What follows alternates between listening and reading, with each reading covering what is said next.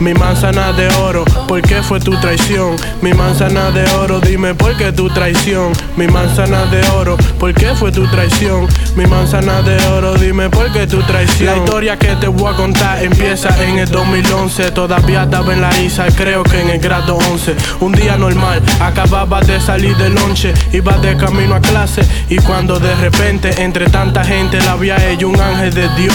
Desde que la vi, no sé, se me metió un qué sé yo. Por un momento sentí como que todo se paró. Quería hablarle, pero tenía vergüenza, no sé por qué. Así que conseguí su nombre y por Facebook le tiré. Le di cotorra de una vez, y en una se fue. Le dije, quiero ser tu novio, dame luz, que lo que. Ella me dijo que sí, y ya teníamos casi un mes hasta que un día le invité pa' mi casa, pero ella no podía. Di que iba el médico, no dijo que tenía. Pensé ya está rara o son cosas mías. Así que le pregunté a su amiga que yo conocía. Me di de cuenta que ella raro me miraba. Así que yo le pregunté qué le pasaba.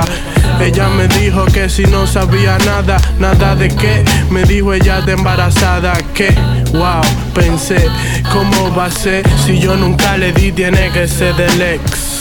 Cualquier parecido con la realidad es pura coincidencia. G Family.